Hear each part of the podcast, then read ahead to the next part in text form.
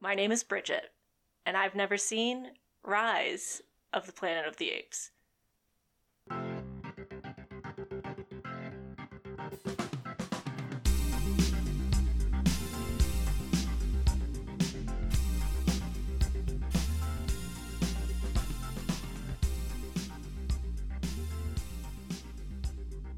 Welcome, everybody, to another episode of Fine Out, Watch It. As always, my name is Adam. My name is Johnny. And as you heard up top, we are joined by Bridget, who is finally on the hot seat for April, because she has not seen Rise of the Planet of the Apes. So we're going to cover it here on the show, where we show somebody, anybody, sometimes multiple people, a film they've never seen before, but they absolutely should have, as long as it fits the theme of the month. As we have been covering Planet of the Apes movies all April long. We started out, if you haven't caught up, you can definitely go back and hear those. As we did the original Planet of the Apes, the first sequel, Beneath the Planet of the Apes, and then last week we jumped ahead through a wormhole for 2001's Tim Burton reboot, Planet of the Apes. So now we are here in the second attempt at resurrecting the franchise, third different iteration of the Planet of the Apes franchise. So Bridget, welcome. Thank you. Now, we've talked about, obviously, your love and affinity for the originals, mm-hmm. And your absolute disdain for the 2001 film, as we covered last week. And I don't think you made it 30 minutes into the movie before exclaiming that it sucks. It does suck. And we didn't correct you either. No. So. No. But you have not seen the first two films in this new franchise. You have seen the third, so why don't you walk us through some of your history with this movie, maybe why you didn't see it when it originally came out, what you know about it, and ultimately what you think of the third one, The War for the Planet of the Apes, which you have seen. Sure. Can you refresh my memory? What year did this movie come out? This is 2011. 2011. Yeah, I think okay. It's 2011, 2014, 2017 is how the series goes. I'm trying to... There are a couple theories I have for why I didn't see this when it first came out. It's entirely possible that I was being very stubborn about my love of the originals, and, you know, if I am gonna watch a Planet of the Apes movie, it's gonna be from the original series. I don't need anything new. That's a possibility. My other theory is this was a time I did not have a driver's license, and if nobody else wanted to see this movie with me, I wasn't gonna go see it. You know, and then never got to it, probably for the former reason rather than the latter. They made three of them, but I don't remember these movies having a big cultural impact in any way. I don't remember people saying, like, oh, you gotta see it. For sort of vague stuff about, you know, Andy Serkis's performance and all the mocap, what have you. That was the biggest thing to come out of this series, I think, was people clamoring for an Andy Serkis getting nominated for an Oscar push. Mm-hmm. Right? Of, like, everything you see in the movie...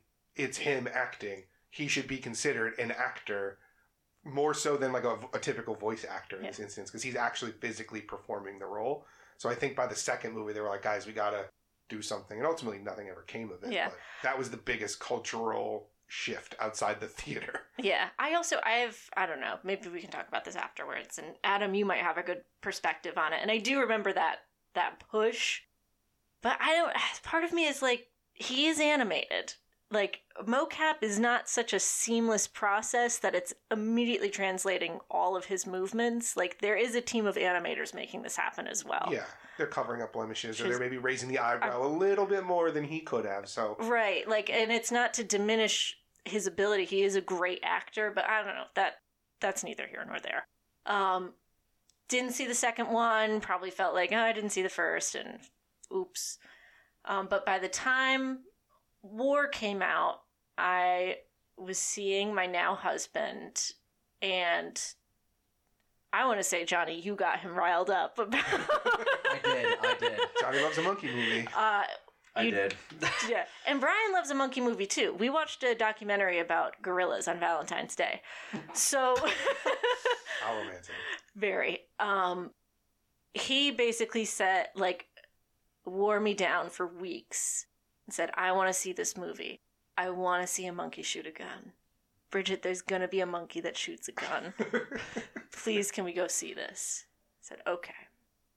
And about 10 minutes in, I knew that I was going to hate the next 2.5 hours of my life. Ooh.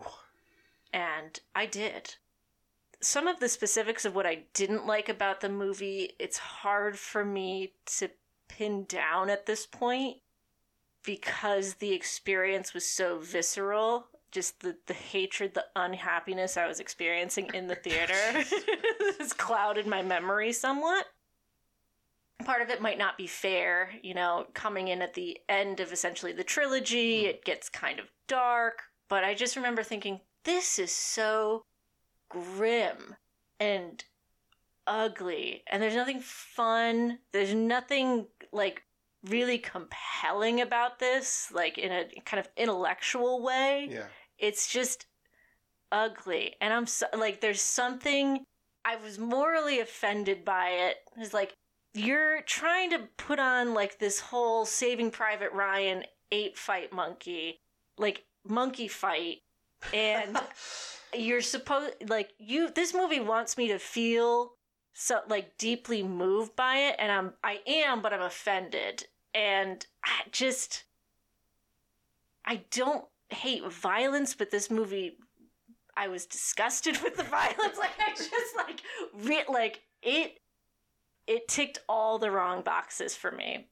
Yeah. And I mean, the ones that you love, they're already a fully fledged society. They're just regular people, mm-hmm. quote unquote. So I get, like, the tonal shift being very jarring. Yeah, but not necessarily. We didn't get to all the sequels because there is, you see some of, my understanding of these movies is they kind of take off where the third and fourth movies are. That's the kind of arc that these movies take. Which is, I'm like, okay, that makes sense if you're going to kind of reboot in this modern way and put a different spin on it, sure. There was nothing fun. I do agree. I think it would be funny if a monkey shot a gun. But if you are making it so unfunny and unpleasurable for me, like, I don't know what's going on. And, like, there's a suicide at the end of the movie that, like, it was just so fucking grim. I was like, God, can this movie end? Like, I shouldn't feel like I'm walking out of Schindler's List during, like, a big summer blockbuster. And that's how I feel right now. But it's actually not smart enough to make me feel this bad. Like, there's nothing actually going on. This is so stupid. God, I really, like... like, oh my God. So didn't like it. Yeah. I wonder how much of that would be that you didn't see the legwork from the first two, because I think part of the third one, and we won't go too deep into the sequels here, but I think part of the big appeal of that is watching the main Saving Primate Ryan all the way through the whole trilogy. So I think that, like, you miss some of the legwork and you miss some of that connection to him. Mm-hmm. So then you're just watching what is essentially the warring ape factions part of a fully-length nature documentary. Mm-hmm. Like, if you think of this as a 6-hour nature documentary, you're just seeing the part where two tribes are going at it. You're not seeing the lead up to it. You're not seeing him build a family or whatever. So that might have something to do with it, but it might not. It could have just been, not your bag. Yeah. It was just not my bag. No, what about you, Johnny? What is your history with these three in particular? I don't remember when I saw the first one, and I'll get into that movie later on, my critique of it, but I do actually really admire the second and third chapter of this series. Yes, the third one is completely bleak and grim, and it's a POW fucking story about apes. And yeah, now you're reminding me about the plot. Yeah, it's just, it's not my favorite of the three. Yeah. The second chapter is my favorite of the three. If I recall, that was mine too. The person helming it is different for the later two, mm-hmm. opposed to this one. I think what I really admire most about this franchise is just the technicalities of it. I think just the mocap and the CGI by Weta is particularly impressive by the third chapter because it's been from 2011 to 18 or whatever it came out. So there's some really, like, genius work going on where it's like, that looks like a fucking ape. Like, you can't convince me otherwise. Like, there's no way that's digital in any way. Mm-hmm.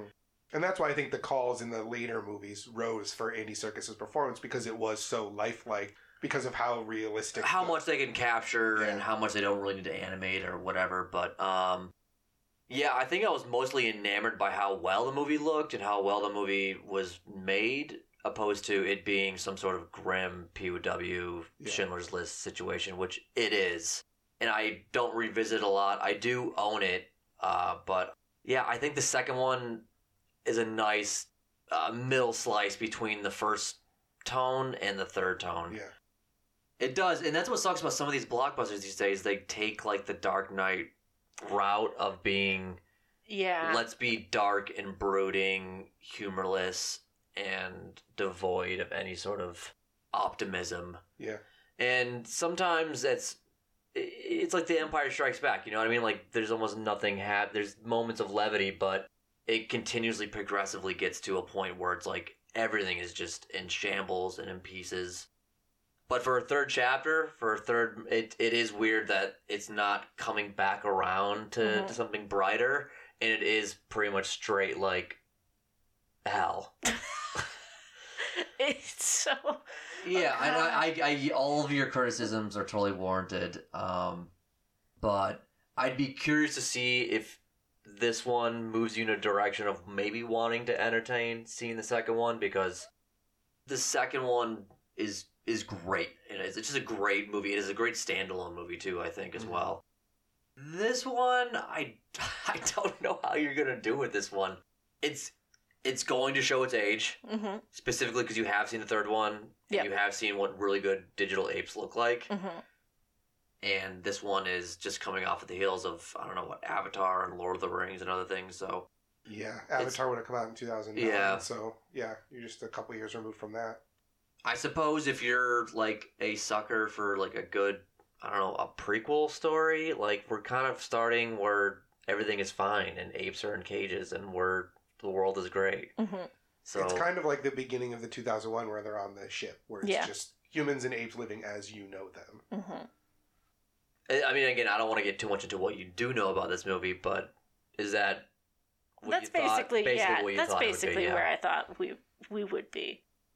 I don't mean to derail what your history is with this, Adam. What have you seen? So I don't think I saw this in theaters. Okay. I think this was probably one of those, second one's coming, I'm going to catch up and watch the first one, or even third one's coming, I'm trying to see a thing a week, I'll watch the first two and, like, get ready for that. So I don't remember, but I think I saw this one on its own around the time it came out, whether that was theaters or not. I remember going to see it because it's like, oh, this is cool. It's a reboot of a franchise I never saw or cared about, but I like some of the people in it. I like the idea of what it's doing. I believe the marketing was really good for this movie too. Yeah, so I'll go check that out. And I talked about in the first episode of April, where I was like, man, I wish I got to see a little bit more of the downfall and the breaking down of society part, whether in flashback or in sequels or what have you. So this, I think, scratched that itch, which is why I was able to connect with it more than just one guy and a bunch of apes. So I remember liking it, but I don't think I've seen it since. Maybe if I didn't watch it right before the sequels came out, then I haven't seen it again. So I would have just seen it the once, because I don't really remember a ton of it. Some of the major beats are there, and when I was looking through, like, the Wikipedia, I was like, oh, okay, this is jogging some memories I remember now. But I liked the first one enough to stick with it, and like you said, Johnny, I think the second one is the best one. The third one I thought was really impressive, but again, because it's bleak, and to the movie's credit, it's hard to have an uplifting message about the downfall and extinction of our species, essentially. So, like, it kind of has to play it bleak, because I don't know if you'd want to watch someone, like, cracking a joke right before their skull gets cracked open by a giant gorilla. Like, I'm sure there's a way to do it, but I can understand why they went the full, this is war. Like, we're calling it war, this is war, and war is hell. Yeah. So, see, I think this is what I remember. Now it's coming back to me, because we left the theater, and I was so riled up, we didn't go to bed until, like, 2 in the morning. To me, okay, you want to make a serious statement about how war is hell and you want to have it. Don't make a fucking Planet of the Apes movie. Like, why? Like, make a. I don't know. Like, what are you doing? Yeah, you don't have to make genres if you don't need to. If you don't want to, that's fine. To me, it does a disservice to one kind of, like, the ape movies and just generally, like, speculative fiction and sci-fi if you're not committed to it. And it also does a disservice if you want to talk about the horrors of war and the horrors of violence to ultimately, you know, have a bunch of apes riding horses and shooting guns. Pick one.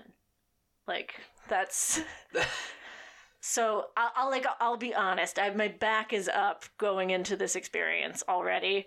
I want to say I'm going in with an open mind, but I know I'm not. Like, I'm gonna be ready to pick this movie apart. I'm very interested to see, because as Johnny said, I think this is more disconnected from the other two than I think you might realize. So that might help you going into it and help maybe. We're looking for lifelines already. We are. Well, because I don't want you to be super defensive, because that that means that you're tense and you're not willing to accept it, because you're just waiting for the other shoe to drop. So you can pick it up with your feet. But it has some of that stuff, and because I haven't seen it in a really long time, I don't know what kind of connections we're going to get outside of one that I can think of to the originals. Mm-hmm. So something where I liked it and missed out on all those. And I was like reading through the synopsis of the other two as well today, and I was like, oh wow, that third one had a lot of like references to the movies that like I just didn't get because I'd never seen them. So that could have also hurt, because you're like, oh, you're referencing this, like you're doing it dumbly. Like, I don't like this. But this one feels at least like it's more disconnected from those two. So I'll be interested to see if that helps, or if you're just like, this isn't even anything. This isn't even a Planet of the Apes movie. Why are you showing this to me? So, I don't know. Johnny, when's the last time you think you saw this? I think I've only saw it once, maybe twice. Okay. I think this was another one that sort of became like DVD on TV, FX, like fucking ate this shit up for like a while. Oh, yeah. We gotta see the behind the scenes with Andy Serkis, like... Yeah. Someone blowing up a car on a bridge. Something like that, yeah. Yeah, and I mean, they pioneered stuff for this. Like, I think this was the first time they used a camera that could pick up the motion-sensing dots on a face during daylight. So that allowed them to do scenes outside that had never really been done with this kind of technology before. Where everything else was, like, on a soundstage or taking place at night. Mm-hmm. So this did do a lot of things technically, and even if you hate the movie, it might be worth revisiting some of the featurettes and behind-the-scenes things just to be like, this is actually really cool film stuff. That goes for everybody, too. If you don't like this movie, definitely at least check out some of the making-ofs for the series, because it's all very interesting, technical, and, just innovative stuff. Mm. Who's the director on this? Is it someone... Rupert Wyatt. Yeah. And then Matt Reeves does the other two. So he did, most recently, The Batman, as well as Cloverfield. Okay. And some other stuff like that. Rupert Wyatt doesn't really have anything on his resume. I don't know if that's because people didn't really like this one, but it's only a couple of things. He's a director for hire for this one. Okay. They just grabbed someone that was kind of fresh, budget-friendly. Mm-hmm. And someone who they could exert a little more control over, I imagine. Correct. Yeah, and I think ultimately he didn't return for the other two just because they wanted a quick turnaround time as blockbusters go. So they were like, this is 2011, we want May of 2014. Like, we want this to be our tentpole Memorial Day 2014 movie, and he's like, I haven't even, like, we wrote this as a one-off. We haven't started anything. We got to get the writers in. We got to figure out where we want this to go. I can't, like, I'm not gonna be able to make the movie that you want in that quick a turnaround. So they're like, all right, well, we'll get someone who will, and they did, and that again shifts the tone and shifts the narrative. So this one has the most removed, like I said, from those other two. So maybe you'll like it. Okay, I'll relax my shoulders a little bit. There you go. No. Just take a deep breath. We'll be fine. Anything else you guys want to go over before we sit down and watch some Digital Apes? Do we have to talk about James Franco at all before going into this? We can save it for after. Like, do you care about James Franco? Do you have opinions on the man or the actor? I was thinking, from 2011 or 2001 to 2011, we go from Mark Wahlberg, who's, in my mind, I think of, hyper-masculine, unsavory guy. Like, he's the type of guy who's going to, like, beat you up in an alley. And James Franco is, like, much more, I should say, much less outwardly masculine and, like, very not macho in any way. But he's, like, the kind of guy who's going to, like, pinch your ass in a women's studies class. Yeah, you don't want to run into him in an alley. This is just a different end of the spectrum. Yeah, like, so... Yeah, I guess that's how I feel about James Franco. Okay. In relation to apes. Is he one of those people that you're like, because I know you talked about this with Wahlberg, where you couldn't really divorce yourself from the man. Is this something that you think will play into it? Or are you just like, I just don't even think about him or care about him? Because he's like, he went away. He hasn't really done anything in the last 5 years. He's blacklisted, yeah. Yeah, since a lot of this stuff came out. Mm-hmm. So, I mean, I guess that helps in this instance, I guess? Maybe. Or like Wahlberg's been a constant for 20 plus years. Yeah. Before the sort of perspective on him changed or things came to light, I remember enjoying him for a bit in small doses. Mm-hmm. You know, when I was in high school, like, I loved Pineapple Express. I thought, like, fantastic. But then he got to a point where it felt like he was always winking at the camera, like, I'm James Franco. Yeah, I'm getting away with something. Yeah, exactly. I'm like, enough. Yeah. And so I'm hoping that I don't have that creep in watching this performance more than really any sort of thoughts about him outside of the performance, I guess. I feel like it helped because this is like right before that period of James Franco where he was doing everything, where he was like an adjunct professor and a director and a guest starring on General Hospital. Yeah. Like this is right before that, like, I'm James Franco and my resume is 18 pages. Mm-hmm. So I think it was helpful in that instance because you're like, you're not oversaturated by him yet. But we're also so far away from that period now that I think it might still be okay. Yeah. Cool. All right. Well, we can find out how that affected you in the after part. But Bridget, what do you have to say for yourself? Fine. I will watch it.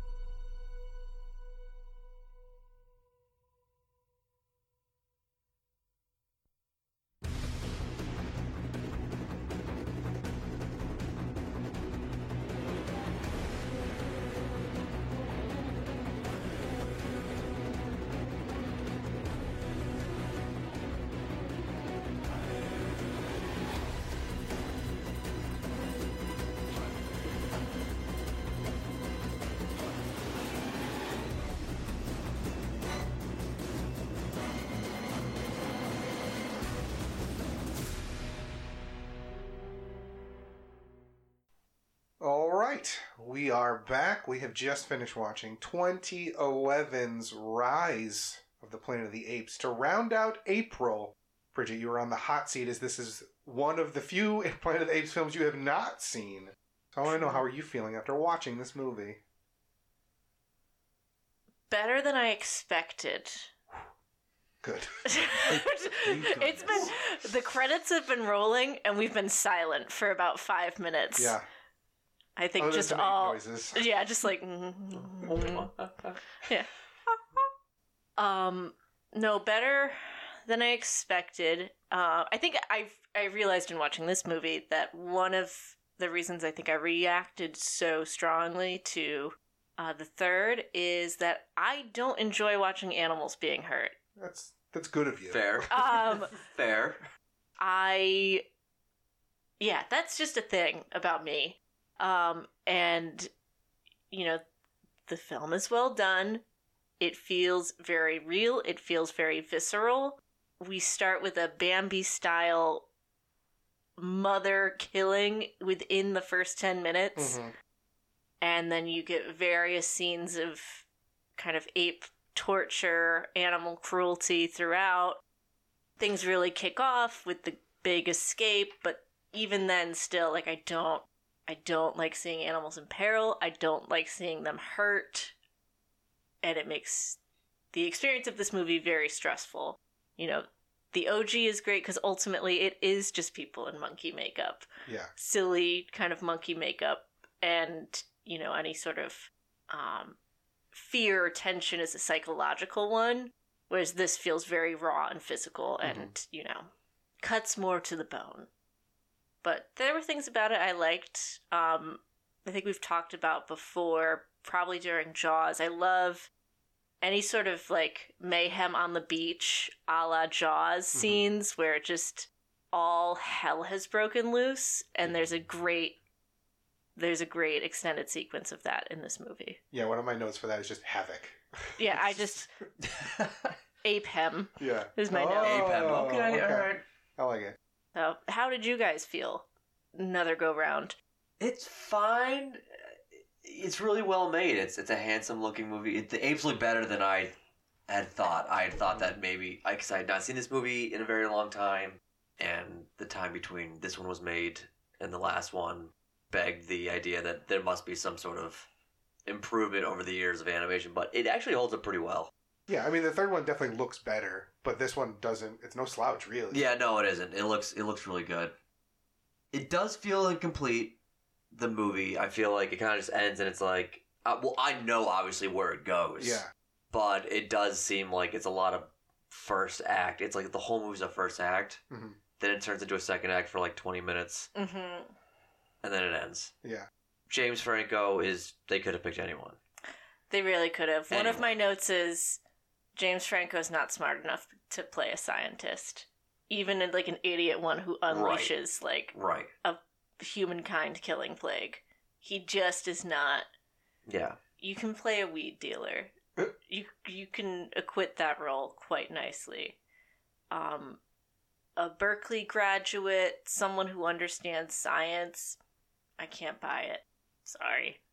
That was the stretch too far. Was the stretch. And it's like, I was thinking, you know, I said I hate when he does, you know, he's given a little wink. I just winked off camera, everyone, on mic. It's worse when he's trying. Yeah. It's like, oh, this was your best. This was your best at smart. This is what you think a smart person looks and sounds like. Interesting. So glad you got a visiting professorship. Thank Christ. Yeah, I think he's technically a doctor. Like, I'm pretty sure he has a doctorate. Right. Like, I'm pretty sure he's Dr. James Franco. Who's smart now? Oh my god! Yeah, he could have been anyone. Yeah. He could have been anyone. Yeah. His driving, like the character motivations, it's a weak character. It's I love my dad. I want him to have a cure, and I love my ape, and I want him to be happy. And there's not a lot of not much more complex things happening there. Yeah. I'm just glad the movie knows that Caesar is way more interesting of a character. True. James Franco, and when James Franco sort of is the main character for the first 15 minutes of it, he gets sidelined fairly quickly. True. Yeah. And I think that's by design. I mean, no, it is by design, thankfully. And I enjoy this movie in large part because, unlike the other ones where, and I don't want to get into spoil, well, you've seen the third one that they start learning English and they're basically just talking to each other, but there's large portions of this movie that are storytelling, like visually storytelling. Mm-hmm. You know what I mean? There's nothing said or spoken. It's all just the animators and the mocap. The cinematography is great in this movie. Mm-hmm. I totally forgot about how good it is. It may be better than some of the other ones later on in the series, but yeah, I don't know. It's good. I like the other ones a little better though. Yeah, yeah. I mean, it's been a long time since I've seen all of them. Probably since they came out. Rewatching this now, I'm remembering I didn't see this in theaters. I remember I saw it like a bootleg version, and there was no subtitles during like the ape sign language scenes. So there was like whole points of the movie where I'm like, am I supposed to know what's going on? Yeah, really? Because I don't. Because it was just like a torrented movie. Yeah. Put up, so there was no subtitle. Like they didn't take that part of the codec. In. Yeah, right. But no, I liked it. I liked it a lot more than I think I remember liking it. Me too. Yeah. The cinematography, like you said, is great. The whole look of it. I think the score is really good too, especially when the havoc starts. Like you really feel it, and that leads to the visceral nature you were talking about, Bridget, where this is a lot more intense than I remember it being, because I mostly just remember the science scenes. Like I mostly just remember there's a lot of experimentation, there's a lot of I'm taking notes and I'm watching you do a puzzle and I'm watching you draw on a piece of paper. I didn't remember so much of the animal cruelty, as it were. Mm-hmm. I knew that was a part of it because I remember Tom Felton getting his absolute comeuppance, but for some reason I thought it was more science-y than it ends up being. But overall, it is a pretty visceral film, especially when it gets down to the nitty-gritty of watching Caesar just lose his mind with vengeance. Yeah. So I quite enjoy it. I'll probably actually end up going back and watching the other ones after this. Yeah. This one's easy to digest because the other ones thematically get really dark and deep and cut pretty hard in some places here and there. This one's like, unless if we can get into the Alzheimer's part, but it plays that down pretty dumbly. Like, it just... I don't know how to play piano. Now I know how to play piano. Well, you just forgot how to play piano. No, I got it, but it just it treats it like the way a third grader would describe Alzheimer's. Yeah, and I think it's less about Alzheimer's as it is about like brain diseases in general. True. And this raises the cognitive ability and all that stuff. But again, it's not. Nobody cares because it's all not real. Like it's not. No, right? It's all monkey mayhem. That's what you came for. So the movie knows that. Yeah. It raises some questions. And then when you think someone might start to answer them, it raises another. It, like, just moves on. Yeah. It does, yeah. Whereas, like, the original is going to give you a long, drawn-out court scene to kind of meditate on these sort of questions and themes that the movie poses. This one's like, anyways, this guy's coughing blood now. Like, just keep it moving. Which works. Yeah, they don't spend any time on the coughing blood guy. It just... You see him sneeze on the clipboard, and you know, uh-oh, it's over for you. Yeah. Then he sneezes on the pilot guy who lives in the neighborhood. Had it coming. Yeah. Yeah, the guy was an asshole. I mean, he was protecting his kids. If a chimpanzee came swinging into my backyard... To play with my kid's bike? Have it. Have the bike. That's true. Yeah. Like, okay... but I would have some words to say to that neighbor. If, I don't. Just don't go wagging your finger because that's not. Oh, true. Yeah, no, you don't go point at the chest. Yeah, you don't go yell at an old man who is not well.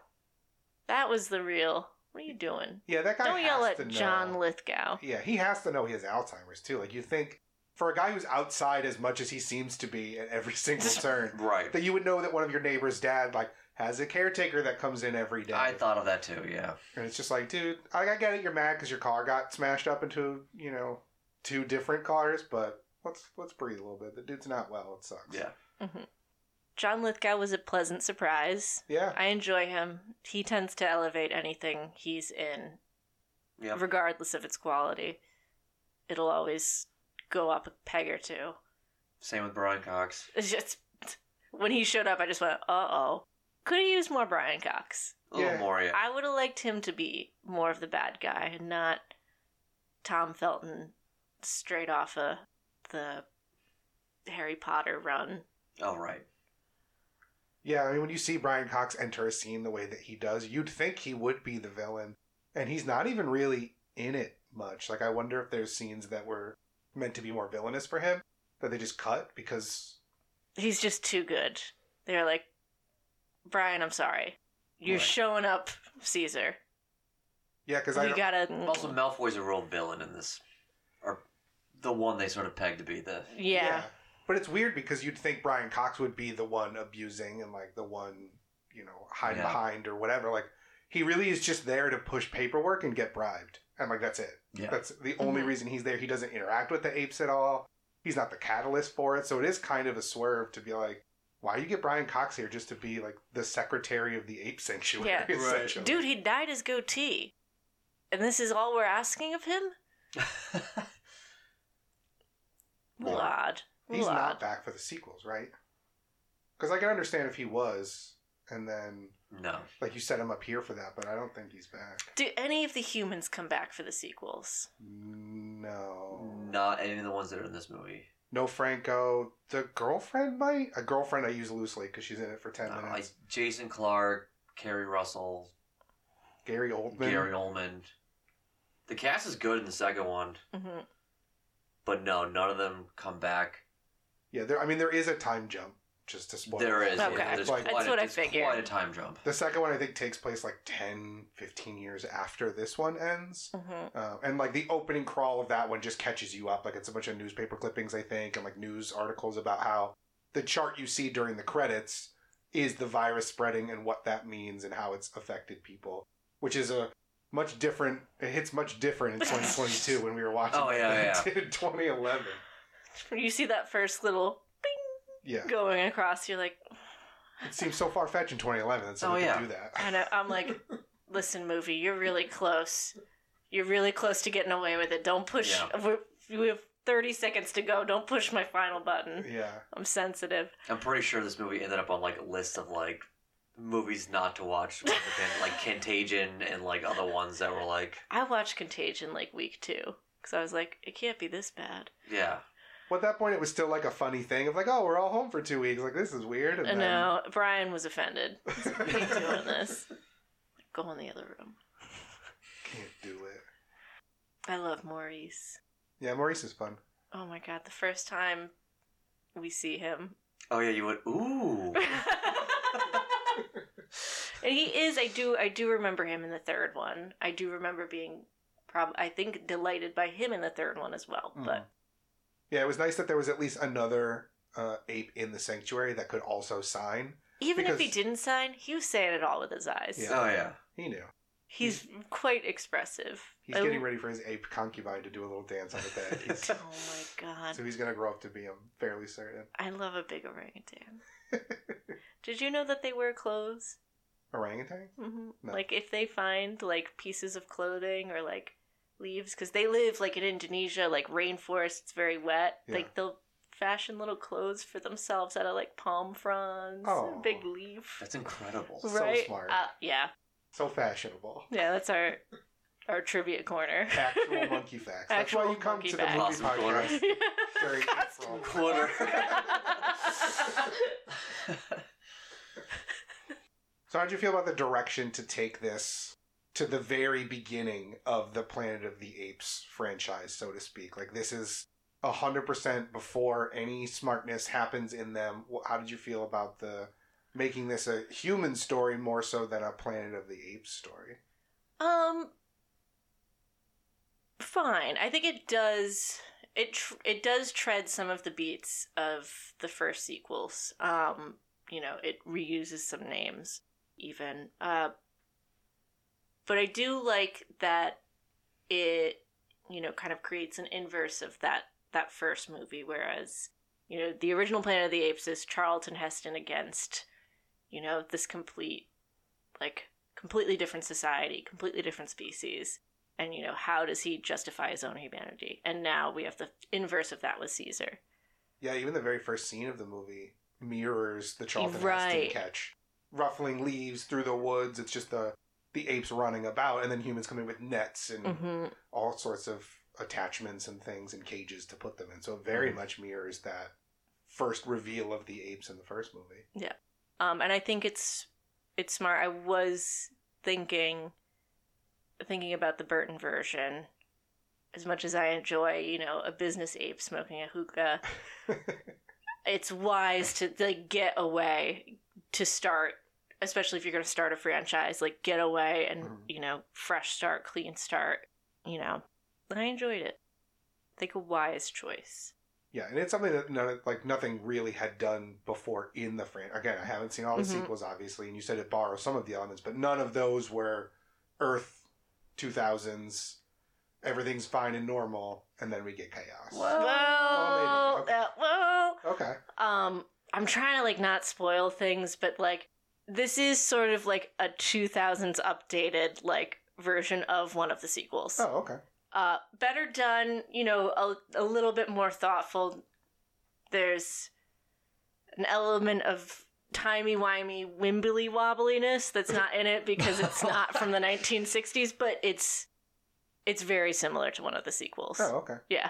But I don't think, one, it's like way far down the line, and it does not feel like a beat-for-beat recreation. It's just sort of like the general arc. It's just a sprinkling of similar elements. Mm-hmm. Okay.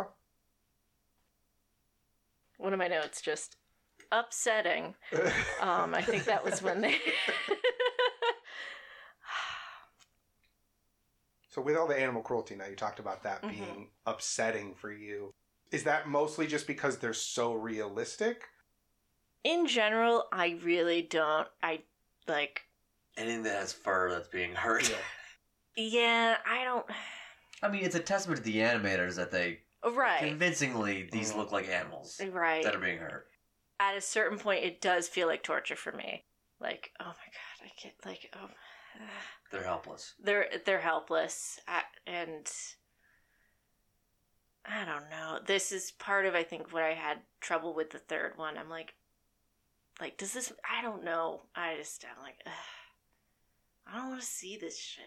Does that part at least pay off for you that they get revenge? Like, were you rooting for them at the end, or did they feel villainous? Because the movie kind of almost paints them as villainous because they're going through and destroying everything and oh, no, you're totally people. Rooting for them. Okay. And not even, like, rooting for them, like...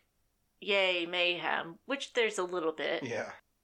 But more so like, please just get away, please just get away. Like there's that shot of them running under the bridge and one of them has a baby on their back. And that was when I was like, I'm losing it. Get that baby. Get into that park right now. Yeah, I think that's when you had the epiphany. You're like, I don't want anything terrible to happen to that small ape baby. I cannot. I just don't want to see it. It's not my version of excitement. Yeah. It's not my version of fun. Like, I don't want to see it happen. Like, I would not enjoy it happening to a human either, but like... Something about a defenseless, they don't understand why you're doing it kind of thing. Right, and like, hey, leave them alone. They're better than us. Just trying to live their lives and climb trees. Just let them climb a tree. Why are you going to be mean? So some of that anger is obviously directed at Caesar. What did you think of Caesar's arc throughout this movie from abandoned baby, because his mother went berserk? Rightfully so. She was protecting her. Yeah.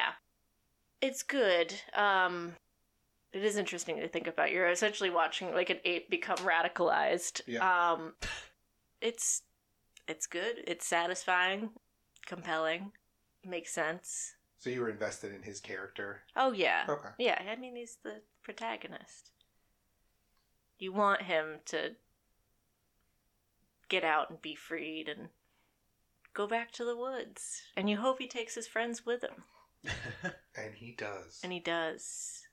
I always feel bad for the scenes with Franco where he has to leave him because, like, obviously Caesar doesn't know, and that just feels like, you know, person dropping their dog off at the kennel or something like that. Yeah. Right. And then ultimately when Caesar turns his back on him, it's just like, no, dude, you left me. You abandoned me. Like, I'm done. And you close the door, yeah. I'm done. Like that. That's pretty heart-wrenching stuff for a CG animated ape to convey. Yeah. It got me. Yeah. Yeah. Or like, do you have that same reaction as I do to, maybe not. I'm the only one, like, but just of that, like, oh, I don't want to see this little helpless guy be in pain. I don't want to see him beat up. I don't want to see him mistreated. Like, it gets me riled up, but I don't sense that you guys are. Yeah, it sucks. I don't want to watch it. I don't want... I see past it, though, maybe? Yeah. I think it doesn't affect me the way it does you. Not that I, like, if that was real, absolutely not. I would never want to see that. Right. Like, even if someone's like, oh, dude, you got to check out this, like, viral video of this, I'd be like, no, absolutely not. I don't want to watch that. Like, get that out of my face. Yeah. But I think the fact that they are just pixels.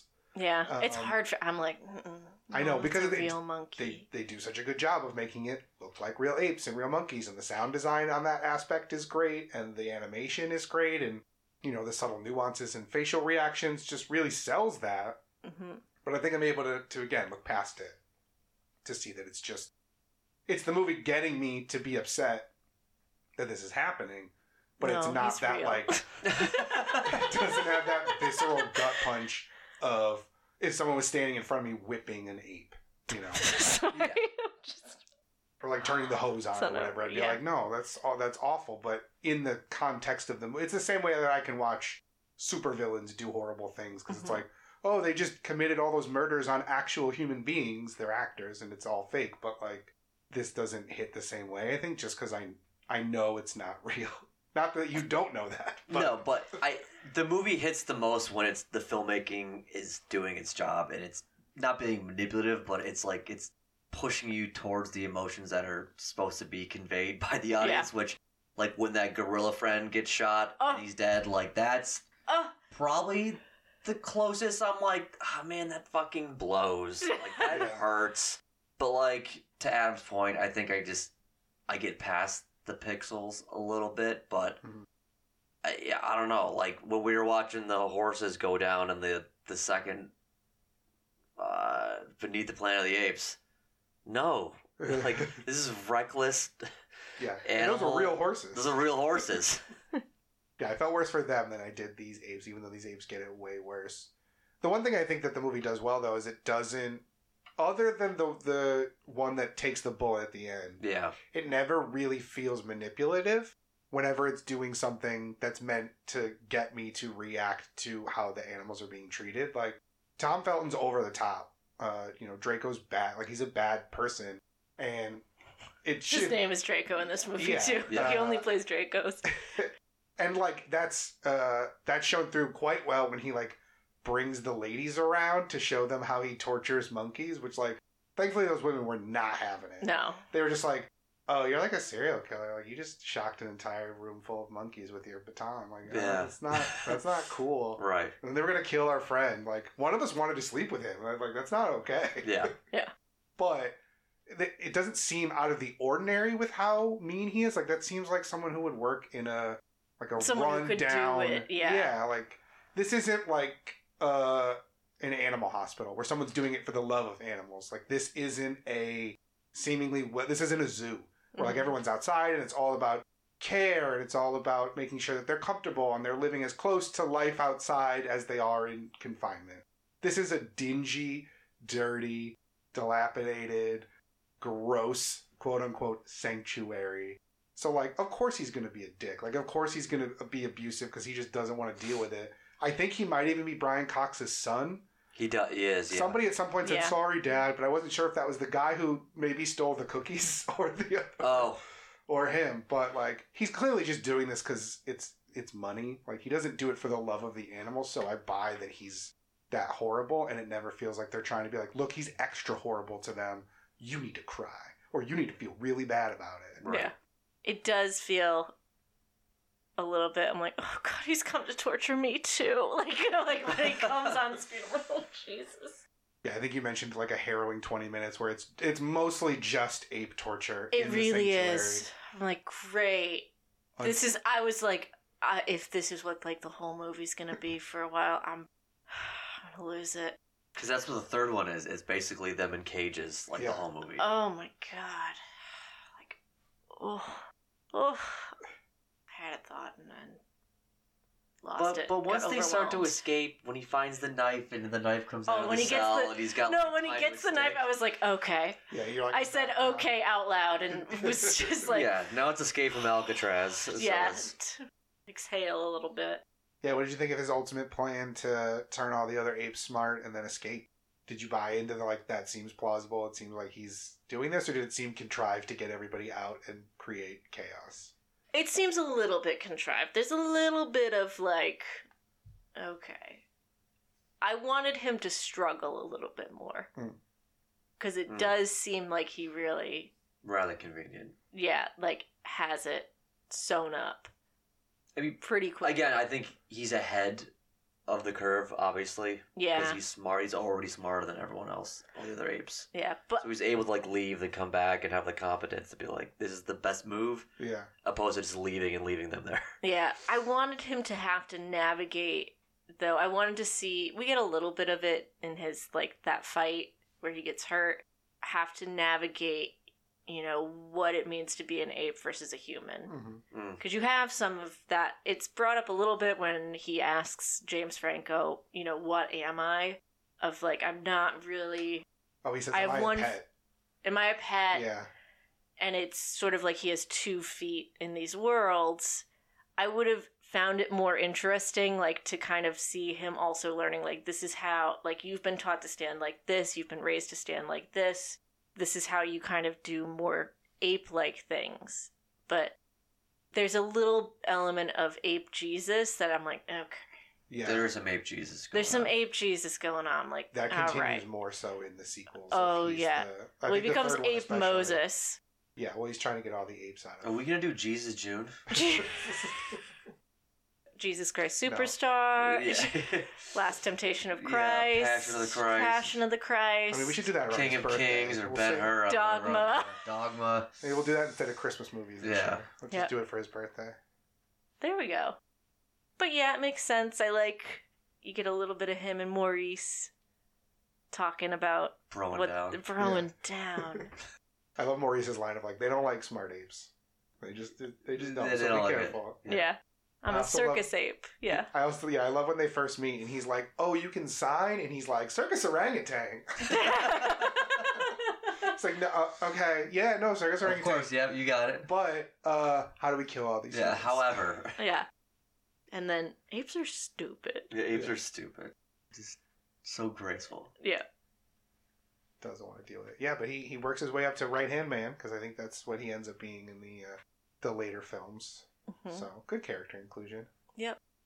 I assume Koba is the villain of the second movie, because he looks so scary.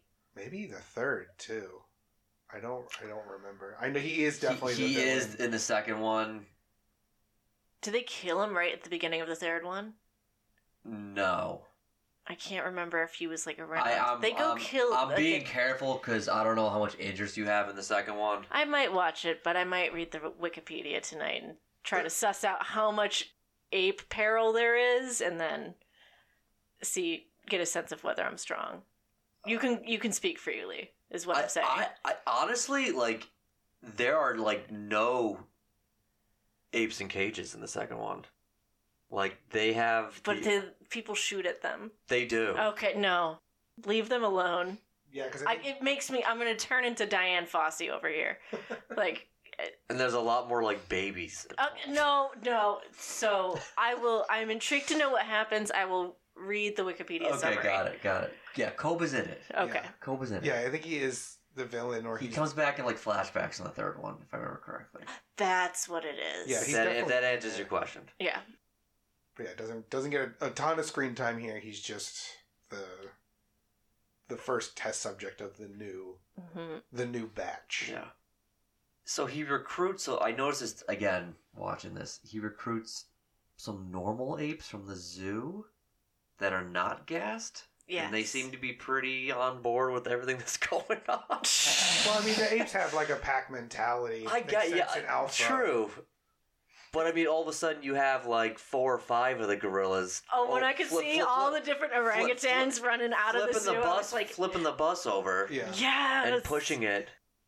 It's, by that point, I'm like, go ahead. We're already... Ape on, yeah. Like, but I also noticed, like... They've been throwing spears at this point. We have to just let go. I love that. I love that they took the thing off the iron fence off the zoo. Love it. That shot where, like, they all come to the top of the roof and they all have the spears and it's like, boom, boom, boom, like, zoomed in on Caesar's face. Yeah. Love it. Where he just, stuff. Like, he doesn't break eye contact with the animal control guy, has his arm outstretched to put a spear in it so he can just throw it through the hood of his car. Yeah. Yeah. Badass. Yeah. So good. Yeah. You can definitely tell that was one of the moments I was like, yep, this came out during the heyday of 3D. Oh, that was like a 3D. Yeah. Oh, shot. Sure, yeah. There was some 3D stuff going on here. The manhole cover. For the manhole cover. Yeah. The leap onto the helicopter, all that. Yeah. Now you kind of gasped a little bit, but like the big scene in this is him speaking for the first time. Oh my god! Well, because I was, I don't know why I thought it wasn't going to happen until the end. I guess we were in the final third. And I was annoyed that they gave Tom Felton the line, "Get your hands off me, you damn dirty ape." Yeah. And his voice was just, no! I was like, ah! I was taken aback. It's good. It's a well-conceived sequence. Yeah. I did not feel like this movie would surprise me necessarily. Like, that, you get a sense of where the arc is going. It's satisfying, but at no point did I feel like I would be surprised. And that... still managed to surprise me. The actual first words. The actual, its placement there. Yeah. Because they don't do any kind of, they show he's incredibly smart, he's incredibly skilled, he's resourceful, he's going to start doing this. And you think that the sort of big final stand is going to be, and they're all going to leave. And then when he whips around, it's just like, no! You're like, At no point, they don't do any cheesy shit of him, like, clearing his throat or trying to talk or anything. So it gets to be this really shocking moment. Yeah. Yeah, because there's no indication throughout the rest of it that they will end up speaking by the end of it. That could easily have been either a very last scene, like when he says goodbye to Franco, we could have gotten a thing. I mean, we end up getting his words or whatever. But yeah, it does come in at a rather shocking time of you don't know how ingrained the new languages and things are in him yet.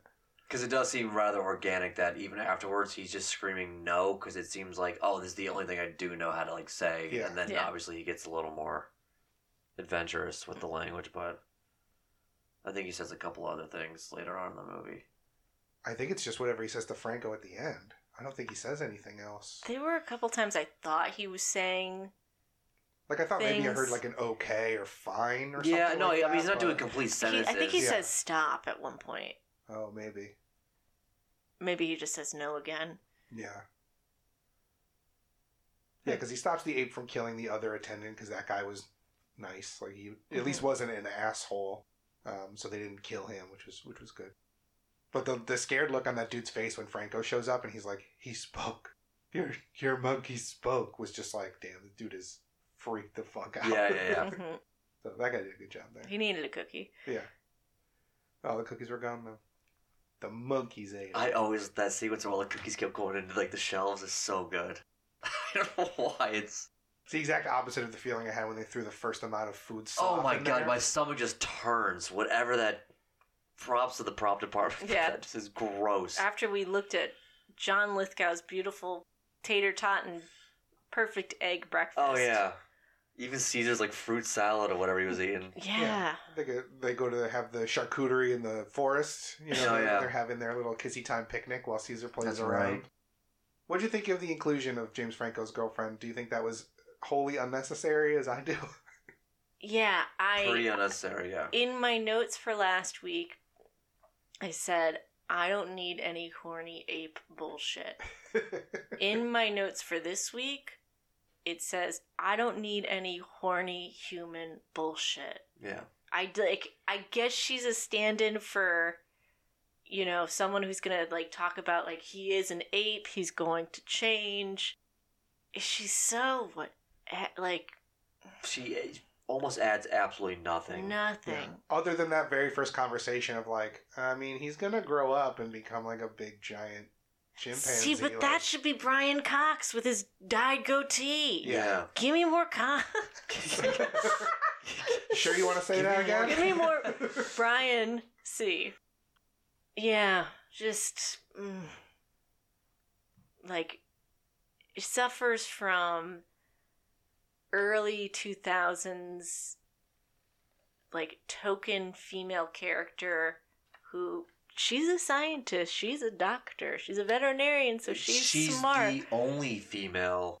Right. In the movies. And she really exists just to make out with James Franco. So what does it make a difference? Like, make her a model. It's just a studio. You don't give a shit. We got to have a female in here somewhere. Yeah, it's the home health aide, her, and then one of the scientists when they're trying out 113. That's it, like, yeah. He's actually testing off the charts. Look at me. I'm the third woman. Yeah. You're more right. Women in STEM. Yeah. There wasn't the push back then. You know? Yeah. Now there is. So the next Planet of the Apes movie will have more women in the science field. It's at a certain point, like, don't just give me a superfluous woman. Like, I would rather get nothing.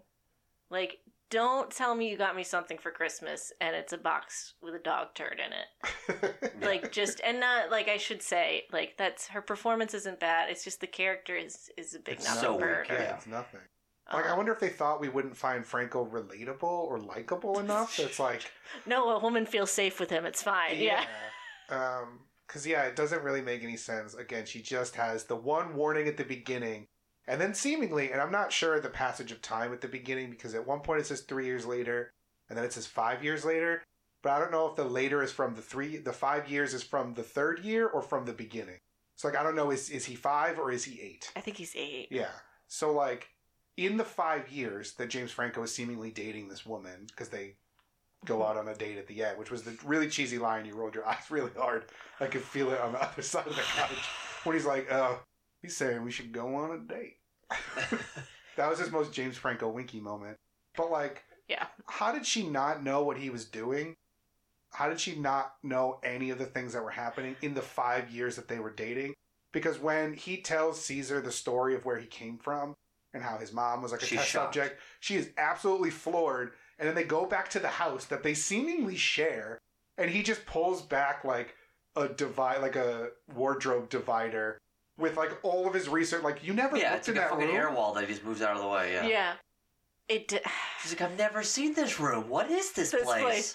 I mean, so much of that could have been like, give me more John Lithgow, actually. That's where that character makes sense. Yeah. Of like, you know, he comes back and he's the person saying like, this is a fucking chimpanzee. Like, I love him. He's cute. It's going to be very hard for him to live here, despite what you think. Well, especially after the first attack where he's just like, you know, when he's still a baby and he hasn't gone full ape mode on that dude yet. Yeah. John Lithgow is scared. And at that point, he has his faculties because he's already taken the first dose of the drug and he's, quote unquote, like he has his life again. Mm-hmm. You'd think that's where you'd get the speech of like, we gotta do something. We gotta kick this off and get him out of here, get him some help or a sanctuary or something. Yeah. And like maybe having a little bit more of like, stop fucking with me. Stop giving me shit. Stop trying to play God. Like, nothing good can come of this.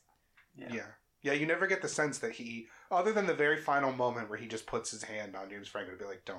Like, I'm dying. I'm dead. Yeah. Don't give me the aerosol drug. Like, it's fine. Yeah. Which ends up being good, because otherwise he would have given him the aerosol drug. He would have wandered around sneezing blood for a week before finally dying anyway. Mm-hmm. So it's good that he went peacefully in his sleep. But, like, he doesn't even get a speech of just, like, again, like you said, stop playing God. Like, it's fine. Like, this is, I'm at peace now. Like, don't worry about it. Just keep plugging away on your science stuff. Like, good luck on your chemistry test, but you got to stop this. That's why I like the other movies a little more, because they address a lot deeper conversations about everything that's been going on. And this movie's kind of just running at like a middle school level. Yeah. Intelligence. And they're not, the movie has an agenda. They just want to stick to digital apes and mayhem. Getting to that fairly quickly without bogging you down with existential questions about apes taking over the world. Yeah, like they have, it's clearly that they have a point A and they have a point B, and they have no sense of what's in between those two. It's like, okay, we want to have a baby ape born smart, and then by the end of it, we need to have a bunch of apes all wreaking havoc, starting a Planet of the Apes franchise from here. Yeah. Mm-hmm. So what happens in between then does feel very inconsequential almost, because it's really just how can we radicalize this ape and get him to break out and go on a murder spree. Yeah. So everything with the humans does fall a little flat in that regard. Yeah. But again, that's not what we're here for. We're here for... Right. But even later on in the second one, you have stronger human characters with plights and other things that they're having issues with the apes, and some of them being okay with what's been going on. And yeah, well, because by the time you get 10 years on, like, those are the survivors at this point, so they would be the stronger willed ones or the physically stronger ones or whatever, because they've been dealing with this the longest. Right. They're just better written characters too, so yeah. And that might be the change in, you know, director. Correct. That might be the change in writers, because I know Matt Reeves worked heavily on the second two, like the writing and creation of it. In addition to the couple that wrote this one. Yeah. He comes on board, so he does, again, tonal shift pretty big. Pretty big, yeah. For those second two. Were you shocked at all by the tone of this one? How it is more just like a regular drama movie about Alzheimer's research? For like half of it? A little. I was relieved, to be honest. Even just, you know, the colors in the shots. I'm like, it's okay. It's going to be okay. Oh, my God. I know. The third one's basically monochromatic. Oh. Yeah, it's very gray and dark. It was surprising. Definitely a little bit more levity. It's more traditional. It's traditional, yeah. Type of movie where the other ones, like, go against the grain, like the Dark Knight type of shit, where it's just solemn, okay, we are getting those action beats, but in the meantime, it's like there's a lot of melancholy and shit going on. It's like, how much doom and gloom can you take? Yeah. Not a lot if it involves ape apparel. Very small. Ape apparel. Yeah, I don't know. I guess it really depends on your mileage with that shit. But. Yeah, that's, yeah, I know that is a very personal take, but just, you know. Mm. Yeah. Mm. Something I noticed is they hint at, you know, oh, we've got our first manned flight to Mars, yep. And then the ship is lost. Yeah. Like setting up. Yep. That's the future Taylor. That's the one real tease for the future, mm-hmm. is that. And it never comes to pass. Like, I mean, you saw the yeah. third one. It doesn't come back around again. I think because not enough time has passed, and there's clearly... Yeah, no, it's not going to... wormhole, and it'll be 400 years or whatever that they do end up showing back up, but... Well, has Matt Reeves said he has a vision for picking it up after... Like, he has an idea for another trilogy, but with, like, a time jump, I believe. I don't know if he specifically said anything, or but somebody... I do know that there is technically an in-development sequel to it, but they haven't said, oh, it's a direct sequel to it. All the quotes I saw is basically like any future ape film that we do in the near future, like 2019 was the last time they said anything about it. They said it would take place in this universe. So whether that is time jump to the future and we're just doing Planet of the Apes again. Oh, dude, maybe this is when they do Ape Renaissance. They can retrofit it. Yeah, I mean, there could be a huge time jump to what we already know, or there could be a eventual building up of a more society, because... I don't remember it, but even by the end of the third one, there's not a society at this point. It is just, pardon the pun, guerrilla warfare. Because they're all just hiding in the woods, fighting for survival. It'd be tough because basically that movie ends with the fact that everyone's losing their fucking voice. Where, like, in the first one, the voice is gone. Yeah. Until Charles Heston showed up. So, I don't know how you have a movie where you can't interact with humans. I mean, you could do a movie where it is just an entire ape society, where, like, you make a movie that is just a regular summer tentpole blockbuster. Just apes. But it's just apes. Like, you could theoretically do it. Now we're talking. And that's also something, again, not having seen all the sequels, I don't feel like we get that in the sequels, right? There's always at least some human characters. Pretty much, right? Yes. Yeah. Yeah. So, I mean, you could do a movie where it is just... It's apes, like in the Renaissance or in, the very early stages of development. And they have human zoos, where they have something where they're doing early science experiments on humans. But you don't have to have any of them speaking. They could just essentially fill the ape role from this movie and just completely reverse the roles from this movie to that one. Possible. History of the Ape, Part 1. Yes. Yes. That's what I like to hear. Yeah. So, again, they haven't said anything definitive. I don't know what the pandemic did to this. It could have killed any chance of it. I don't know what the Disney-Fox merger did to this. Right. I think that's a bigger question. I think it's certainly on the table that, Disney could resurrect this under the 20th century banner. Planet of the Apes theme park? Dude, let's go to Bedrock. Let's go to... I'm telling you. Yeah, Animal Kingdom's begging for a Planet of the Apes section. All the cast members are dressed as apes. Oh, yeah. Beneath? Yeah. I'm going to throw myself out a window. Just thinking about it. You could pray to the giant rocket. Dude, yeah. Aww. Well. But yeah, so nothing concrete. Again, the last thing. This was December 3rd, 2019. It was reported that Wes Ball is currently set to write and direct an untitled Planet of the Apes film. They confirmed he would be directing, and it would be set after the events of war, following Caesar's legacy. So the stuff was done, but they said they would start. This was as of March. In an interview with The Hollywood Reporter, 20th Century Studios president stated the production would start between late summer or early fall of 2022. So we could actually be getting a brand new one in the next couple of years. Okay. Set in the same universe, it seems. Okay. So yeah, I don't know how crazy they'll get with it, but hopefully it's a little less straightforward than just like a reboot of the first movie. Yeah. Yeah. Don't touch it. Just leave it alone. Leave it be. It would be interesting to see what the CGI looks like, though, for if they go full humanoid with the apes the way they are in the first one. Or do they still keep them pretty ape-like and just standing on hind legs the way that Caesar is by the end of this? And how they mostly act in the sequels. Right. Does Caesar wear clothes in the third one? I don't remember. He's got like one of those... Like he has a bandolier. Yeah, he has a bandolier or something. I don't think he's wearing pants anymore. Oh, all right. I did like his little grubby house lounging look of like sweatpants and just like the beat up shirt. Oh yeah, college kid. Yeah, like sort of up. Yeah. I love that sequence where he goes to his room, where he's like he's getting cookies off the top shelf and he's flipping around and he basically goes all the way from the bottom floor to the attic without touching the ground. Great stuff. Yeah, it's great. Camera movements are flying all over the place in this movie, too. They look good. Did you have a particular favorite ape moment? Oh, favorite ape moment. I think you like Maurice's reveal. Oh, dude, I do. Ooh. Oh, ooh. Love Maurice. And I like when the gorilla gets freed. I basically just want, like, a homeward-bound version with these apes. Like, that's... I just want the apes to get home and be happy. To go on an adventure. I don't want them to be in any danger or have any stress. So I like when we meet Maurice, a friend, and we get our friend the gorilla out. Those are my top ape moments. Okay. How about you guys? I don't know. Favorite ape moment in this movie? I think I like the spears. I like when they got the spears. Yeah.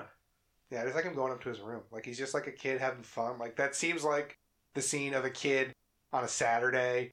Parents are out running errands, and you've got the house to yourself, and you're just like, I'm eating cookies, and I'm watching TV, and I'm doing flips in my bedroom. And right. Like, that seems like a kid kind of moment, and that was just fun. How did you feel about the big finale, the bridge fight? Was that satisfying enough as like a us versus them scenario, or is it just kind of like whatever? I think it's pretty satisfying. Okay.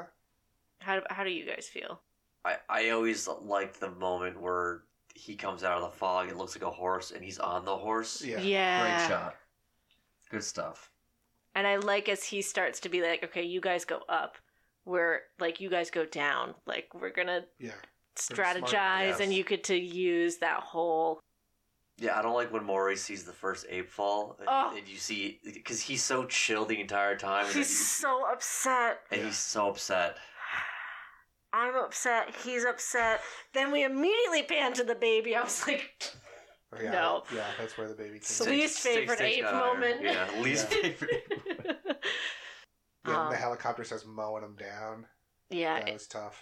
It's a good set piece, though. Yeah. I love when that bridge is in peril. It's always a good time. Yeah, we didn't get any of the standard Golden Gate Bridge in peril stuff. Like, there wasn't, like, the ropes breaking and, like, all the cables snapping. No, like, it wasn't Godzilla or any of that other shit. Yeah. Oh, it might fall. I don't know. Yeah. Pretty standard stuff. It does make for a really good shot at the end, though, of the bridge encased in the fog that is there, which is a nice, like, oh, that happens. Yeah. With all of the black smoke from the burning cars and just destruction over top of it. Where you see this beautiful vista of San Francisco and the bridge, and the forest, and all this stuff, and then just all of the destruction on the bridge. Yeah. Was a nice shot to end it. I suppose that's why we're like the second one, too, and I know you'll be reading the Wikipedia fucking thing later on, but, is that they don't change locations. Like, they stay in the Redwoods just outside the city, kind of amass their army, and their intelligence, and their community, while the humans are, like, trying to survive in San Francisco. Yeah. And that bridge is still a character in the movie. You got it going back and forth as, like, a quite literally a bridge between the communities. Yeah. It's the line of the Forbidden Zone. Yeah. So there's, like, a real sense of place of where these apes are, and they haven't, like, gone on some sort of Oregon Trail migration to somewhere fucking greener pastures or anything quite yet. But, yeah. Because in the third one, they're so removed from that location. I think they're going to, like, Dakota or something like that. I don't know where they are. Yeah. I think it's just they stick to the forests of the West Coast. They just go north or some shit. Yeah. Yeah, like in the Redwood Forest or in Oregon or whatever. Yeah. I do always feel bad whenever when he draws the home window on the wall. Oh, right. Because at first I always forget, like, what the fuck is he drawing? And then it's like, oh, yeah, it's the window. It's the window. He puts his little head. That was a low point. Yeah, I was white knuckling at that point. Oh, that was the low point. Yeah, I was like, I cannot look at his sad face any longer. I can't do it. Something's gotta give. And I think we meet Maurice shortly afterwards. Yeah, which is a boost. Yeah, because I feel bad when you first see him climb up in the sanctuary and he goes to like seemingly go outside where it's like the painted sky or whatever, and he's just like, wait, it's a fucking wall. Like, what is this? No windows. Like, oh shit, where am I? What's happening? Like, you feel bad for him in that moment. But then when he draws the window, because that's his only connection to home, and he's just so sad. Mm-hmm. I hate it. Andy Serkis did a great job, though. Yeah. He does a good job. Never disappoints. Good-looking computer ape. Yeah. Yep. Did at any point while you were watching the performance, did it ever feel like a Gollum or any of the other like fully CG characters that he's motion captured before, or did it feel like its own thing because it was so clearly an ape? Like, you bought it pretty early on. I buy it as chimpanzee, and then, you know, at certain points his posture shifts and like you move out of it's a chimpanzee to this is Caesar, and it just feels like a separate classification. Mm-hmm. But I think the movie does a good job of kind of seamlessly evolving him in some ways to move like from 4 legs to 2, where it never just feels like at all of a sudden you're looking at a Roddy McDowall character. Yeah. It's a good performance. Good design. I mean, I was upset by it. He made me sad. It's clearly it works. Yeah, clearly it worked, yeah. So, I mean, is there anything else that you guys want to talk about? Any other feelings that you have, Johnny? I suppose one question I wanted to ask Bridget was, if you removed the Planet of the Apes branding and everything on this, does that do anything for this movie for you? Does it bother you that it does have the Planet of the Apes branding attached to it? Because I was thinking about it, I'm like, if this movie wasn't called Planet of the Apes and it was just, what, it could be anything, I don't know, Rampage or something, whatever. Does the movie still work for you? Does it work better for you? It might work a little bit better, you know, if you were to just sort of memory hole. Yeah. All of it. That's how I saw it anyway. That's true. Yeah, really, yeah. It might improve it. It would certainly be an improved movie if they didn't have a reference. There's so many references to the original. Yeah, we get the hands weird, off you, damn dirty ape. Yep. We got Caesar building a little Statue of Liberty Lego. Mm-hmm. That I don't mind. That felt more subtle. That was like Easter eggy, though, yeah. Like, just, like, finding ways to shoehorn in, like, the classic lines. I'm like, you should do one. Pick one. And have Brian Cox deliver it. I can only think of the damn dirty ape. Well, there was it's a madhouse. It's a madhouse. Oh, yeah. Okay. Tom Felton shouldn't. Get Brian Cox on the horn to do those. Yeah. I think James Franco has one as well in the early part of the movie. Just like don't call attention to the fact that, at least in my opinion, don't call attention to the fact that there's a better version of your movie. Yeah, correct. Like, that is always the trouble with reboots. And remakes. Are you sure you want to remind people? Yeah, but you got to get that one. You got to get a couple of those. That's what I'm saying. You get one. Even the damn dirty ape one feels too on the nose. Ugh, yeah. Like, I know it's an iconic line from the original, but like even when Michael Clarke Duncan said it in the last one, I'm like, okay, we got to do it. I know, but I don't like it. No. I don't like that. I know that here. It's fine. Yeah. But at least this one was a little more intense and visceral, where the Michael Clarke Duncan one was such a throwaway line and executed so poorly that it was just like, ugh, really? Yeah. And it was done like 20 minutes into the movie. It's like, you could have chosen to put it anywhere. Yeah. At least they put it in like a nice defining moment, second act moment. Yeah. And I don't even think they said like hands, he said paws, so they changed it up a little bit, but he's like, get your damn paws off me. But still, yeah, just to sort of... quite literally ape off of the old one. Mm-hmm. Plus, it's Tom Felton going, get your filthy paws off me, you damn dirty Potter. You know what I mean? Like, it's just like, Potter. I'm like, Yeah, there were a couple mannerisms where I'm like, that I feel was, bad. I feel like I'm picking on him a little bit, but well, it's fine. Yeah, yeah. Like he does it. Man. Yeah. I'm like, what do you think of his demise? Finally. Water hose with the taser, though. That's a hell of a way to go. It's great. Ew. And then they watched it back on film and just like, fuck. I did like Caesar's reaction in that moment of like, shit, I killed a person. Yeah. That feels very like, oh no, I didn't. Ape bad. Oh. Yeah. Because you kind of get that sense from him when he bites the pilot's finger of like, oh, I fucked up. Mm-hmm. Yeah. I went full ape on him and I shouldn't have done that. I'm part people's. I shouldn't know. I'm bad. I'm going to rest my head on John Lithgow's shoulder. I did a bad thing. Yeah. And you kind of see it a little bit, but then he's just like, man, but fuck that dude. And then, like, walks away. Yeah. Fuck him. Yeah. But that's why he saves the other attendant. So that way he can make up for it. But be like, no. Only that dude, because that dude sucks. We're only killing him. Everybody else will just jump on. Oh, any other thoughts from you, Bridget? You want to put a bow on this? Well, I guess, do we have any final thoughts as we close out Ape Real? Any reflections on the series?